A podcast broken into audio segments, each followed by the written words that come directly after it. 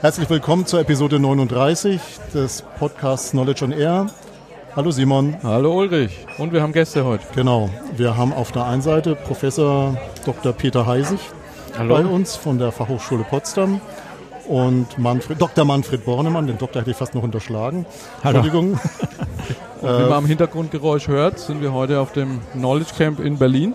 Genau. Da ist auch noch die ganzen Gespräche im Gange, also wir bitten die Atmosphäre zu entschuldigen, aber ja. das soll uns nicht stören. Es ist auch ein gutes Zeichen, also für diejenigen, die heute nicht dabei waren, äh, wir sind definitiv nicht alleine gewesen, sondern wir hatten da wirklich wieder sehr große Resonanz gefunden mit unserem Knowledge Camp und ja, wollen heute einmal drüber reden, über das Motto des Knowledge Camps und dann auch nochmal so eure Eindrücke, was ihr da so heute mitgenommen habt äh, von den Sessions oder auch von den Gesprächen äh, während der Pausen oder auch mal, wenn ihr mal eine Session ausgelassen habt. Das Motto hast du noch gar nicht gesagt. Ja, das habe ich ja bewusst so gemacht. Okay. Äh, ich wollte da jetzt nicht vorgreifen. Das, diesen Ball wollte ich dir jetzt gerade zuspielen. Ja, wir haben äh, uns im Orga-Team, wir tun uns ja seit einigen Jahren schon immer ein bisschen abstimmen äh, zwischen dem Corporate Learning Camp und dem Knowledge Camp. Und wir haben gesagt, in ganz vielen Bereichen kommen so Vernetzungsthemen auf, auch technisch. Also man hört in der Industrie immer mehr von Industrie 4.0, vom Internet der Dinge, vom Internet of Everything äh, und haben gesagt, wir wollen irgendwie das Thema Vernetzung mal auf die Agenda nehmen. Dementsprechend äh, hatte das äh, Corporate Learning Camp dieses Jahr das Thema Lernen in Netzwerken und das Knowledge Camp dann entsprechend das Thema Wissen muss vernetzt sein. Weil wir gesagt haben, auf der einen Seite kann man das ja auf Vernetzung von Content beziehen, also seien das jetzt Links oder Wikis, die vernetzt sind, Tags, äh, aber auch Plattformen, die Menschen vernetzen, soziale Netzwerke, Twitter, Enterprise Social Networks haben in vielen Firmen Einzug gehalten. Ähm, das war so das Thema heute.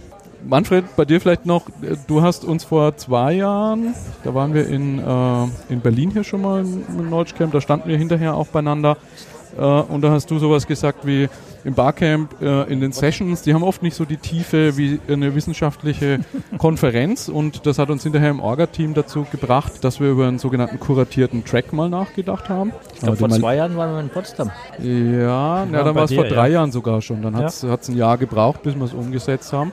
Das war Berlin, als wir beim, äh, beim Tagesspiegel war das, glaube ich, also in der Zeitung hier waren. Ne? Und das hat man auch vorher ein paar Mal schon als, als Kritikpunkt, dass auch Leute gesagt haben, wenn sie vorher keine Agenda haben, lässt sie vielleicht der Chef nicht hinfahren.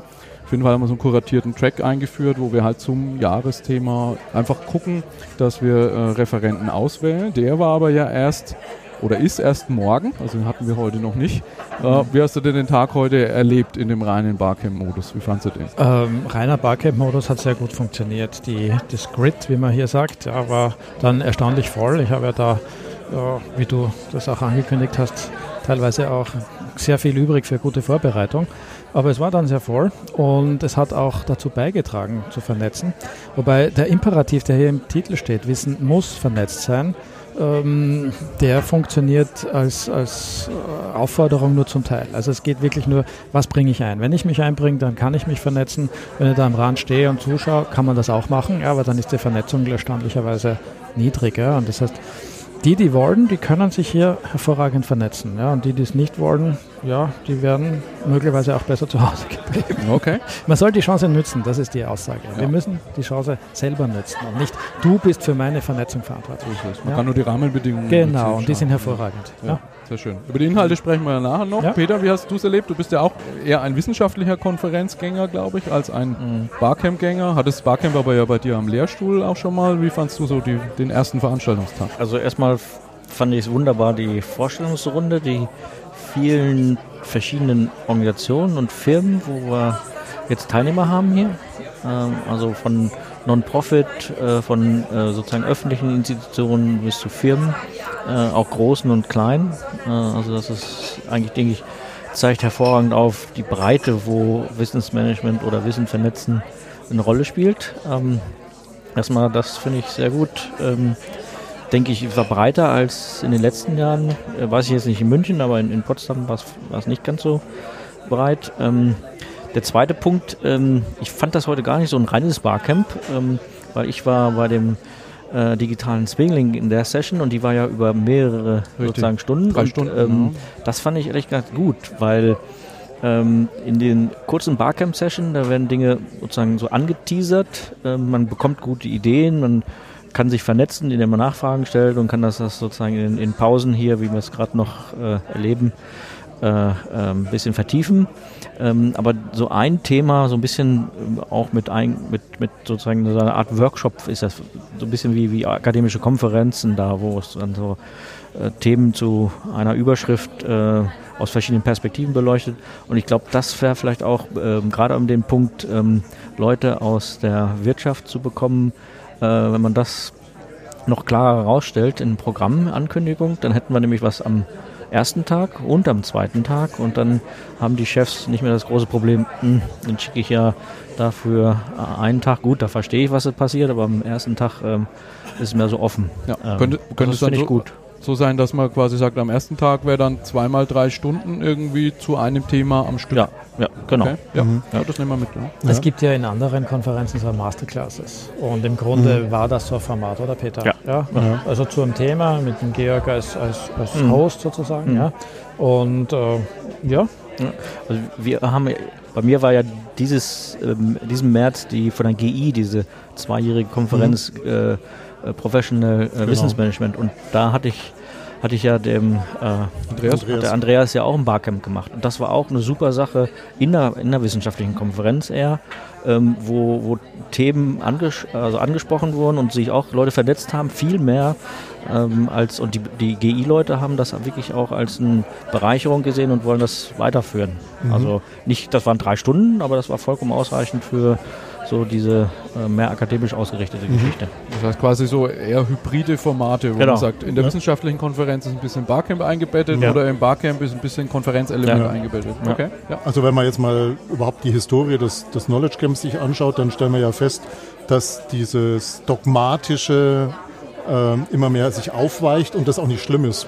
Ja, also ich glaube, vor, vor zehn Jahren, wenn man da so einen Ansatz versucht hätte, da wäre man gesteinigt worden. Kommt die Barcamp-Polizei. ja. Und äh, inzwischen stellen wir fest, dass so ein Barcamp einfach der Anlass ist, um, um einfach in verschiedensten oder in verschiedenen äh, Formaten sich auszutauschen, sich zu vernetzen.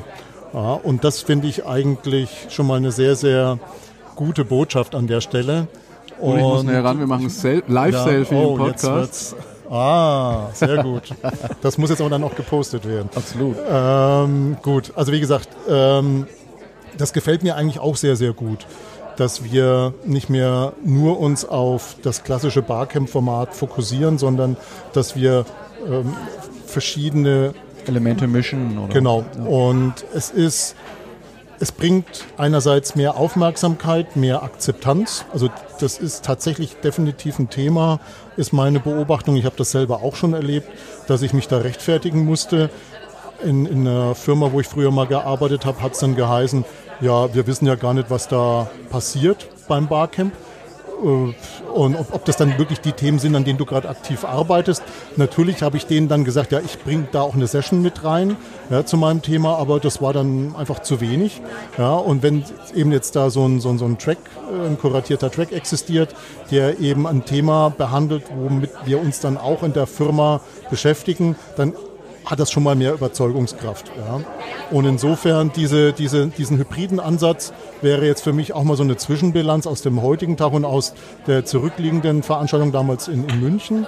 Und auch, ich war ja auch in Potsdam im Frühjahr dabei, äh, kann ich nur bestätigen, dass das eigentlich so die, die richtige Richtung ist, in die sich das alles entwickelt. Ja, schön. Da waren wir metamäßig sozusagen auf der Veranstaltungsebene. Jetzt können wir mal auf die mhm. Inhalte noch ein bisschen gucken. Ähm, ich muss sagen, ich war heute den ganzen Tag hier unten in dem Raum, den wir heute früh ja für die Begrüßung genutzt haben und dann tagsüber als Experiment die äh, sogenannten Community Assemblies gemacht haben, wo einfach Tische stehen, wo sich Leute austauschen können. Ich muss sagen, dass da den ganzen Tag lebendiges Programm war. Deswegen habe ich aus den Sessions gar nicht so viel mitbekommen. Was war denn aus eurer Sicht, was waren so eure Highlights inhaltlich, ähm, die ihr heute mitgenommen habt? Also ich war bei einigen Sessions, ähm, unter anderem äh, von der Franziska Rabe bzw. Frank Gehrig im Kontext natürlich äh, GFWM und da war die Frage, wie können wir den Mitgliedern, wie können wir den Wissensmanagement-Interessierten noch deutlich mehr Nutzen äh, vermitteln und das Thema war dann Onboarding natürlich, das Thema war Transparenz, das Thema war, wie kann man neue Mitglieder hineinkriegen,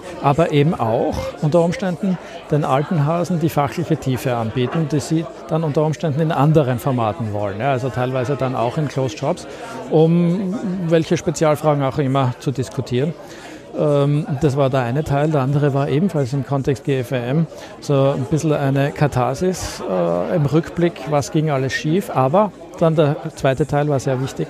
Was haben wir denn alles an, an Assets innerhalb unserer Community, an Dokumenten, an, äh, an, an Website beispielsweise? Dann sind wir drauf gekommen, es gibt mittlerweile verschiedene Ausgaben der Website in Drupal, in WordPress, mittlerweile die zweite WordPress und so weiter. Also das entwickelt sich und wir sind drauf gekommen, dass diese Dokumentation einerseits einen riesen Energieaufwand bindet und damit auch einen Wert abbildet, aber dann wahnsinnig schnell auch wieder vergessen werden kann. Wenn man es nicht kuratiert, wenn man nicht filtert, wenn man nicht ganz bewusst schaut, was davon wollen wir wiederverwenden. Und die Idee, die ich mitgenommen habe, war, lass uns doch die Top 10 Dokumente raussuchen und bewusst in einem Bereich der Website featuren. Das ist möglicherweise als Anreiz sinnvoll, so wie es auch in akademischen Konferenzen Best Paper Award gibt, äh, dass die Fachgruppen beispielsweise ihre, ihre Schlussdokumente dann noch einmal überarbeiten und sagen, okay, jetzt ist gut. Ja? Oder ja, äh, dass man unter Umständen auch einmal ein Newsletter oder so sagt, okay, der war eigentlich so genial zu dem Thema und den wollen wir da als einen dieser Top Schätzchen, 10 genau, genau, featuren. Ja. Und auch in Anerkennung von den Leuten, die das machen. Cool. Mhm. Okay, gut. Bei dir, Peter? Ja, ich war heute mehr in der Konsumentenrolle hier ähm, und ein bisschen gesteuert von dem, ähm, was ich aktuell tue und mache. Ähm, einerseits war es ein interessanter Workshop zu Taxonomien. Äh, das ist etwas, ein Grundwerkzeug, was unsere Studierenden erlernen, das äh, vermittelt wird. Und da gab es einen Praxisanwender, der dargestellt hat, äh, wo das genutzt wird, um halt ähm, die Expertisen von internen Experten in dem Konzern äh, sozusagen transparent zu machen und recherchierbar zu machen und äh, da sozusagen so eine Transparenz zu schaffen. Das fand ich ganz, ganz äh, spannend, weil die Technologie, die da eingesetzt wird mit einer SQL-Datenbank ja relativ alt ist. Mhm. Ne? Ja, und trotzdem, trotzdem ist es sozusagen äh, eine Basis, auf der man aufbauen kann, die diese sozusagen Vernetzung ähm, fördert. Fördert äh, in dem Sinne, dass ich merke, ach, da ist ja jemand, äh, der sitzt sozusagen einen Kilometer weiter in einem anderen Standort, ähm, aber der ist zum gleichen Thema das unterwegs. Das war ein Fallbeispiel von der Firma? Ähm, oder? Genau, von ja. der Firma, äh, ein großer Automobilzulieferer. Äh, ich weiß nicht, nennen wir hier auch Namen? Ja, das kann man im Sessionplan nachgucken. Okay, Wahrscheinlich genau. was Bosch, könnte ja, ich mir vorstellen. Ja, ja, genau, die Firma. Das kann, jeder, genau. kann man jeder zusagen, ja, wenn wir verlinken. Es gibt ein äh, mhm. Google-Dokument, wo man den ganzen Sessionplan findet. Ja, dort sozusagen auch die mhm. Themen und die Namen und so die Leute in den Sessions mitgeschrieben haben, das auch protokolliert ist. Mhm. Und dann zum, also sozusagen, das ist relativ äh, klassisch, ähm, noch mit ähm, hierarchisch klicken, sich durchklicken, aber auch zum Beispiel, was ich, was ich spannend fand, ähm, die sind ja sozusagen oder insbesondere ähm, einige Anwender sind ja auf diesen Google-Schlitz äh, konzentriert und dann suchen, Suche, will man alles finden. Ähm, aber wenn man sich so eine, durch eine Taxonomie durchklicken muss, dann sieht man auch, was rechts und links ist und was Nachbargebiete sind. Und dieser äh, Hinweis, wie da Themen sozusagen zusammenhängen, auch wieder die inhaltliche Vernetzung, Vernetzung. die wir bei, der, bei dem Suchen mit Google nicht unbedingt oder mit anderen Suchmaschinen nicht unbedingt haben. Das fand ich auch gut. Und dann äh, im Prinzip in die neue schöne Welt von Microsoft, ähm, was da alles schon möglich ist mit diesem Ignite, äh, weil wir haben jetzt, ähm, ich habe ein kleines Seminar, wo, wo äh, drei Organisationen Aufgabenstellungen für meine Studenten gegeben haben und eins ist, äh, kann ich mit Video Wissen äh, sozusagen mhm. dokumentieren und weitergeben. Und äh, deshalb war ich dann dort äh, bei der Session und was da schon möglich ist mit dem Aufnehmen, Transkribieren, recherchierbar machen. Äh, das war wirklich äh, sehr, sehr spannend. Das war wahrscheinlich von Michael Gret, die Session, genau. wo er Microsoft ja. Stream mal vorgestellt genau, hat. Genau, exakt. Ja, ja, ja. ja, und dann war ich beim Workshop ähm, äh, von äh, Kollegen Schnaufer äh, mit äh, den anderen und das fand ich halt gut, dass wir uns da äh, eine längere Zeit mit dem Thema digitaler Zwinge, Zwilling Industrie 4.0, Arbeit 4.0 auseinandergesetzt haben. Das ist ja erstmal, wenn man das so hört, digitaler Zwilling ist ja im Prinzip so das digitale Abbild von Bauteilen oder Maschinen, also ja, eigentlich ja. eher was, was, was Technokratisches, mhm. wo man sich jetzt erstmal nicht vorstellen kann, wie man das so auf Menschen abbilden kann. Also was ist da so die Linie, was versucht man da zu tun und was geht da schon? ja, im Prinzip eine Art Informationsmodell von unseren Kompetenzen und Erfahrungen äh, zu erarbeiten und das äh, dann nutzbar zu machen, indem es ähm, in der klassischen Industriedenke äh, ja, im, im, Worst Case sagt, äh, okay, diese Maschine äh, braucht gerade jemanden, der sie anschmeißt oder bedient und du bist sozusagen richtig qualifiziert, äh, geh, dort, geh, dort, mal hin. Mhm. Äh, also sozusagen so vorschreibend es zu sein, aber andererseits ähm, hatte einer der Redner auch gesagt, ja, man kann es ja auch in die Richtung denken, was sind die Optionen, wo kann ich mich weiterbilden ähm, und so im Sinne von ähm, Kompetenzkompass, äh, ja. der unterstützen kann, lern doch mal dieses, dann eröffnet sich dieser oder jener Karriereweg. Das fand ich spannend. Ähm, allerdings ähm, die Frage ist, ob das sozusagen für unseren äh, Standort, Industriestandort Deutschland die richtige Denke ist. Gab es dann auch noch Hinweise in Richtung, ähm, was ist mit Kreativität, äh, äh wenn diese Industrie 4.0 alles so durchautomatisiert ist, wie es sozusagen angekündigt wird, wie es versprochen wird. Was passiert, wenn Fehler passieren? ähm, lange keine Fehler mehr passiert sind, hat ja auch keiner die Erfahrung, wie mit diesem Fehler umzugehen ist. Beschneiden wir uns sozusagen den ganzen Lernpotenzialen, die in, in Fehlern, die nun mal passieren, äh, äh, also ja. existieren können. Also war, war eine spannende, schöne Nachmittagssession. Da kommt, glaube ich, auch eine Veröffentlichung raus, wenn mich nicht alles täuscht. Ne? Ich glaube, ja. ZAP, die können wir dann äh, verlinken. Ja. Peter, äh, habt ihr das Thema Datenschutz und Persönlichkeitsrechte auch diskutiert? Nee, da war kein, keiner dabei. Normalerweise also höre ich da sofort Betriebsrat und, und ja, ja, ja, ja. Äh, ja, ja ich glaube, okay. Wir nee, ja aber das, mal da gab es ja eine Session, die habe ich leider verpasst heute, heute. Okay. Wir hatten ja früher mal im Wissensmanagement so das große Thema Yellow Pages, also mhm. quasi, wie kann ich mhm. zu einem Thema eine Person finden? Und ich glaube, da war es ja immer so, solange der solange der Mitarbeiter quasi die Hoheit über die Daten hat, die auch wieder ja, löschen kann, war es kein Problem. Ne? Ja, und wahrscheinlich ja. wird es schwierig, wenn man jetzt automatisiert versucht, so Profile ja, das, das, zu bilden. Ne? Das hat der Kollege Pawlowski, der auch dabei war, da fand er das also aus dem personaler Sicht, das ist ja das endlich die Yellow Page, die erstellt wird ohne großes Zutun. Und mhm. ähm, dann hat er auch, ähm, was jetzt mit dieser Vorstellung von Cortex äh, möglich Cortex, ist, ähm, dass da ja die Dinge äh, erschlossen werden, ohne dass ich es weiß von ja. meiner digitalen sozusagen Footprint. Wobei, da gab es ja mal, ich weiß noch, von Aventis, die Firma gibt es ja heute nicht mehr. Eine Knowledge der, Mail, ne? Äh, der, der äh, Dr. Olsix Kerber war das, wenn ich mich recht erinnere. Äh, die haben ja schon vor, das ist schon fast 15 Jahre her, haben ja schon damals das eigentlich gemacht und damals gab es dann die Lösung, dass man als Mitarbeiter quasi eine Nachricht bekommen hat mit einem Vorschlag mhm. von ja. äh, Skills, Kompetenzen, was auch immer und die man dann bestätigen musste, ob man das so will, ob man damit veröffentlicht werden will. Und ich kann mich noch gut daran erinnern, er hat dann erzählt, dass sie das nämlich eigentlich erstmal automatisch tracken, was damals jeder gesagt hat, das geht ja gar nicht, das ist ja 1984 Orwell und, und das, das ist in Deutschland überhaupt nicht machbar. Und er hat dann damals sehr, sehr schön aufgezeigt, dass es doch machbar ist, allerdings unter der Voraussetzung, dass man halt von Anfang an Betriebsrat, Datenschutzbeauftragten und weil die, die haben das damals, wenn ich mich recht erinnere, für die R&D-Organisation gemacht, weltweit. Also die haben dann auch noch die Juristen, äh, weil sie auch noch Standorte in USA und Japan hatten, wenn ich mich recht erinnere, äh, vielleicht sogar in, in Frankreich mit Sicherheit auch noch.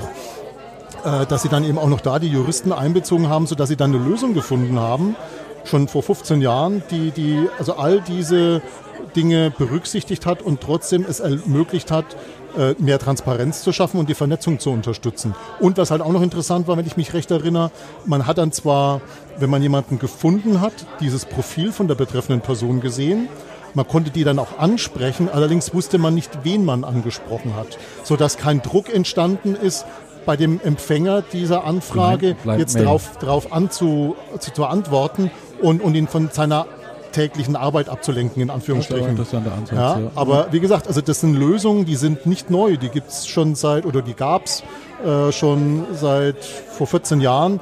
Ich habe allerdings irgendwie bilde ich mir ein mitbekommen, dass dann durch die Übernahme oder durch diese Fusion mit, mit Sanofi vieles Ganze, von dem dann ja. wieder zurückgesetzt wurde oder sogar ganz abgeschafft wurde. Oder dazu gibt es ein No-Tech-Paper, das können wir verlinken, weil vielleicht jetzt mit neuen Technologien können trotzdem alte Ansätze irgendwie wieder mhm. interessant werden. Ne? Es gibt genau. das Berliner Startup ResearchGate, die machen das mhm. ja seit einigen, Tagen, ja. einigen Jahren.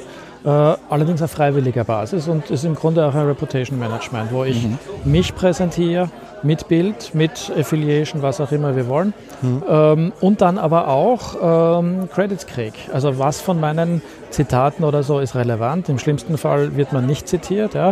Äh, dann gibt es weitere äh, Möglichkeiten, Credits zu kriegen, äh, auch bewertet zu werden. Ja. Wenn man sagt, okay, diese, dieses Dokument war jetzt hilfreich oder auch nicht. Aber eben freiwillig. Genau. Strikt freiwillig und äh, außerhalb einer ja. Organisation. Ja. ja. Können wir vielleicht als letzte Frage nochmal äh, in die Runde fragen.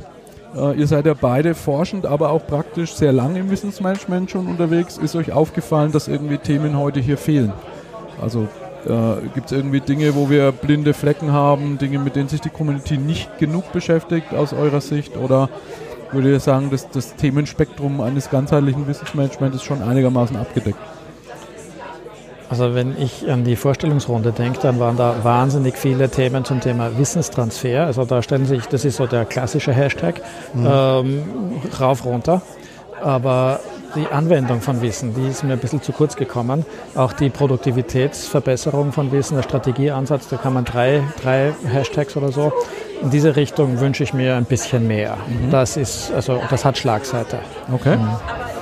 Ja, vielleicht die Frage auch de, des Nutzens. Also es hat, wie ja viel, gebe ich dir auch, auch recht, Manfred, der Transfer mhm. äh, stand, äh, also wurde oft genannt. Mhm.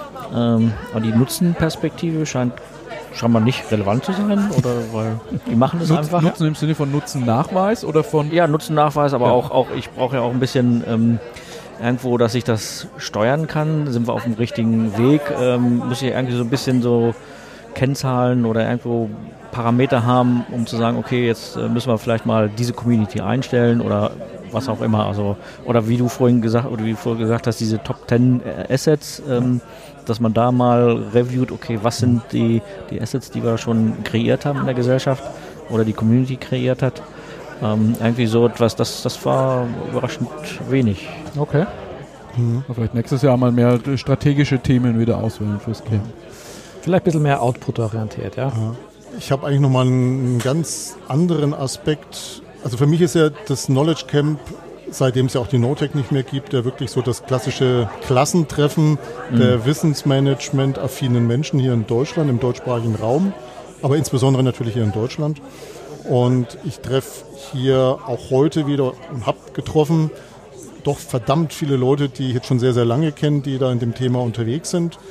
Und das hat jetzt weniger was Inhaltliches mit dem Thema Wissensmanagement zu tun, sondern eher so mit der Situation der Menschen, die in diesem Themenspektrum, in diesem Themenfeld arbeiten.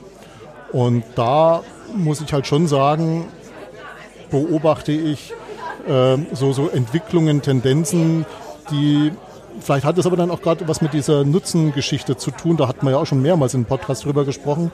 Wenn man das nicht so gut nachweisen kann, ist es halt, halt immer schwer, in schwierigen Situationen die eigene Rolle, die eigene Funktion und vielleicht sogar die eigene Existenz in einer Firma, in einer Organisation zu rechtfertigen. Ja?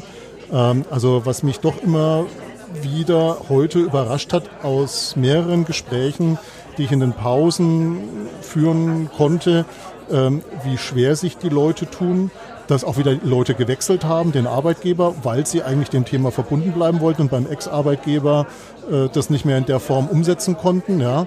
Ähm, also da hat sich an der Situation der letzten Jahre nichts Gravierendes verbessert, muss ich ganz ehrlich gestehen. Ja. Ich finde das toll auf der einen Seite, dass es Leute gibt, die da einfach so diesen, diesen Idealismus haben, sie sich dieser Thematik verschrieben fühlen, aber es wird ihnen nicht gerade leicht gemacht. Ja. Ulrich, äh, du hast die, die NoTech erwähnt und die gibt es ja, nicht mehr, aber es gibt genau. andere. Es gibt zum Beispiel die Tech-Konferenz letztes Jahr in Wien. Äh, Peter, du hast dieses Jahr eine veranstaltet. Wir haben mhm. im Jahr 2020 im Juli wieder eine Tech-Konferenz in Stuttgart und dort ist eine völlig andere Community, mhm. auch der Application and Theory, the Theory and Application of Knowledge Economy. Ja? Also mhm. das Thema ist austauschbar. Ja? Äh, es gibt die Communities und die sind eben, jetzt kommen wir wieder zu unserem Thema, nicht vernetzt genug. Mhm. Da gibt es offensichtlich massive Berührungsängste, ähm, warum auch immer das so ist. Äh, letzte Woche oder vor zwei Wochen war in Stuttgart ebenfalls eine Konferenz im Bereich Wissen äh, und Non-Profit-Organisationen. Mhm. Hat auch hier äh, ganz wenig Resonanz noch, obwohl mhm. die GFM sogar Partner ist. Also okay. es gibt getrennte Communities mhm. und die Menschen, die dann an beiden zu finden sind, sind an einer Hand maximal abzählbar. Mhm. Aber mehr, es gibt sie. Ja? Mehr, mehr Brückenbauer. Also das war, ähm, deshalb hatte ich ja zu meiner Konferenz, jetzt hat sie war die GI äh, sozusagen, war da ähm, Hauptsponsor in dem Sinne. Ähm, ähm, aber ähm, GFEM hat unterstützt, hat Werbung gemacht, die GI, äh, mehr aus dem informationswissenschaftlichen, bibliothekarischen, dokumentarischen Bereich kommt. Ähm, und auch der SKF äh, hatte ich aus, aus der Schweiz dabei. Äh, und eigentlich war das wirklich so eine ähm, Idee, wir müssen eigentlich diese Community noch mehr, also vielleicht versuchen zusammenzuziehen, äh, also zusammenzuführen um einfach auch präsenter und äh, dran, also ähm, schlagkräftiger zu werden. Es gibt noch eine, das ist die DGQ, also die ganze Qualitätsmanagement-Runde, die sich schon aus 9001 und jetzt aus 30401 äh, findet, schön langsam. Ähm, die gibt es jedenfalls. So? Ja, die, die ist Ja, ich meine, Ja, äh, das ist ja auch ein bisschen Problematik auf der Praxik Praktikerseite, so ähnlich wie bei interdisziplinärer Forschung. Äh, es gibt halt sozusagen nur noch sehr selten Wissensmanagement als Abteilung, Bereich oder wie man früher mal hatte, Chief Knowledge Ja. Officer auf Board-Level Mhm. ausgeprägt. Ja. Ja, und dementsprechend muss man, glaube ich, gucken, dass man die Sachen einfach vernetzt, weil man irgendwo Ja, im ja. Personalbereich Leute hat, die was mit Wissensmanagement machen, die IT hat was mit zu tun, die Strategen, die Projektmanager, die Prozessmanager. Und das haben wir, glaube ich, auch noch nicht gut genug dargestellt, dass Wissensmanagement eigentlich so ein Thema ist, was bei den allen so quer durchgeht. Und Juristen, nicht vergessen, die ganze Intellectual Property Diskussion. Richtig, Ja? ja. Also Ja. da, da spielt sich wirklich ab. Okay. Okay, ich glaube, wir müssen so langsam hier aus den Räumen, wir müssen abbauen. Äh, das heißt, vielen Dank, dass ihr bei uns im Podcast wart heute für eure Einschätzung. Danke. Ursache, viel Spaß. Und äh, viel, äh, viel Spaß heute Abend und dann auch morgen. Genau. Äh, wir werden die ganzen Dokumentationen verlinken, die Videos vom kuratierten Track äh, und dann vielleicht bis zum nächsten Jahr wieder. Okay, Ja, danke. bis dann. Okay. Ade. Ade. Servus. Auf Wiedersehen. Tschüss.